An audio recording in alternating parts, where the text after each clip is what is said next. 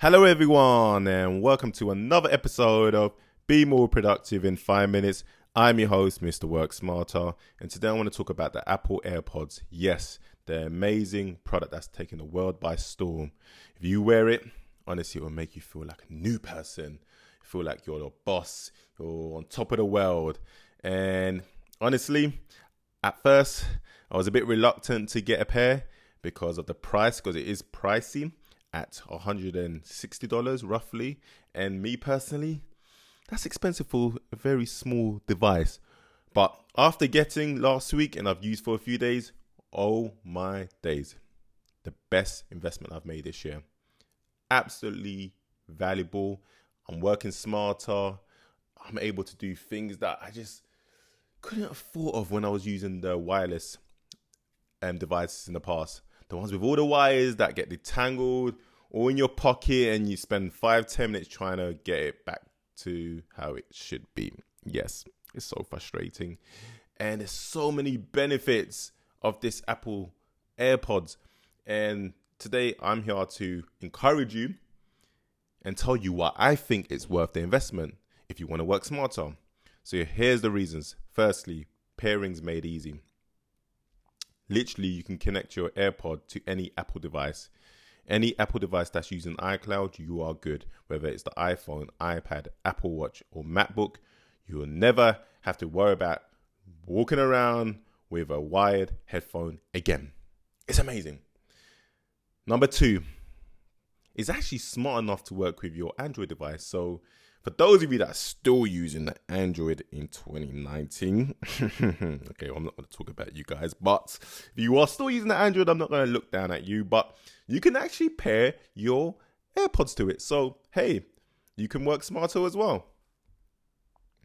Another thing that a lot of people were debating on was whether or not the sound quality would be good. But for me, testing out the the AirPods against the wires, honestly, it's better even though it doesn't actually block out noise in the background, I actually prefer that from a security perspective and safety point of view because when I'm walking around, I still want to hear um, sound behind me just in case you know something may happen. So I actually like that. Apparently, the AirPod 2, which is going to be launched sometime this year, which I wasn't waiting on, uh, is going to block out noise in the background. But we will see when Apple does decide to launch that.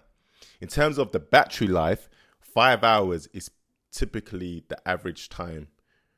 And me personally, I think that's that's pretty good. Unless you plan on sleeping, bathing, walking around with your AirPods all day, which some people do because they've fallen in love with it that much.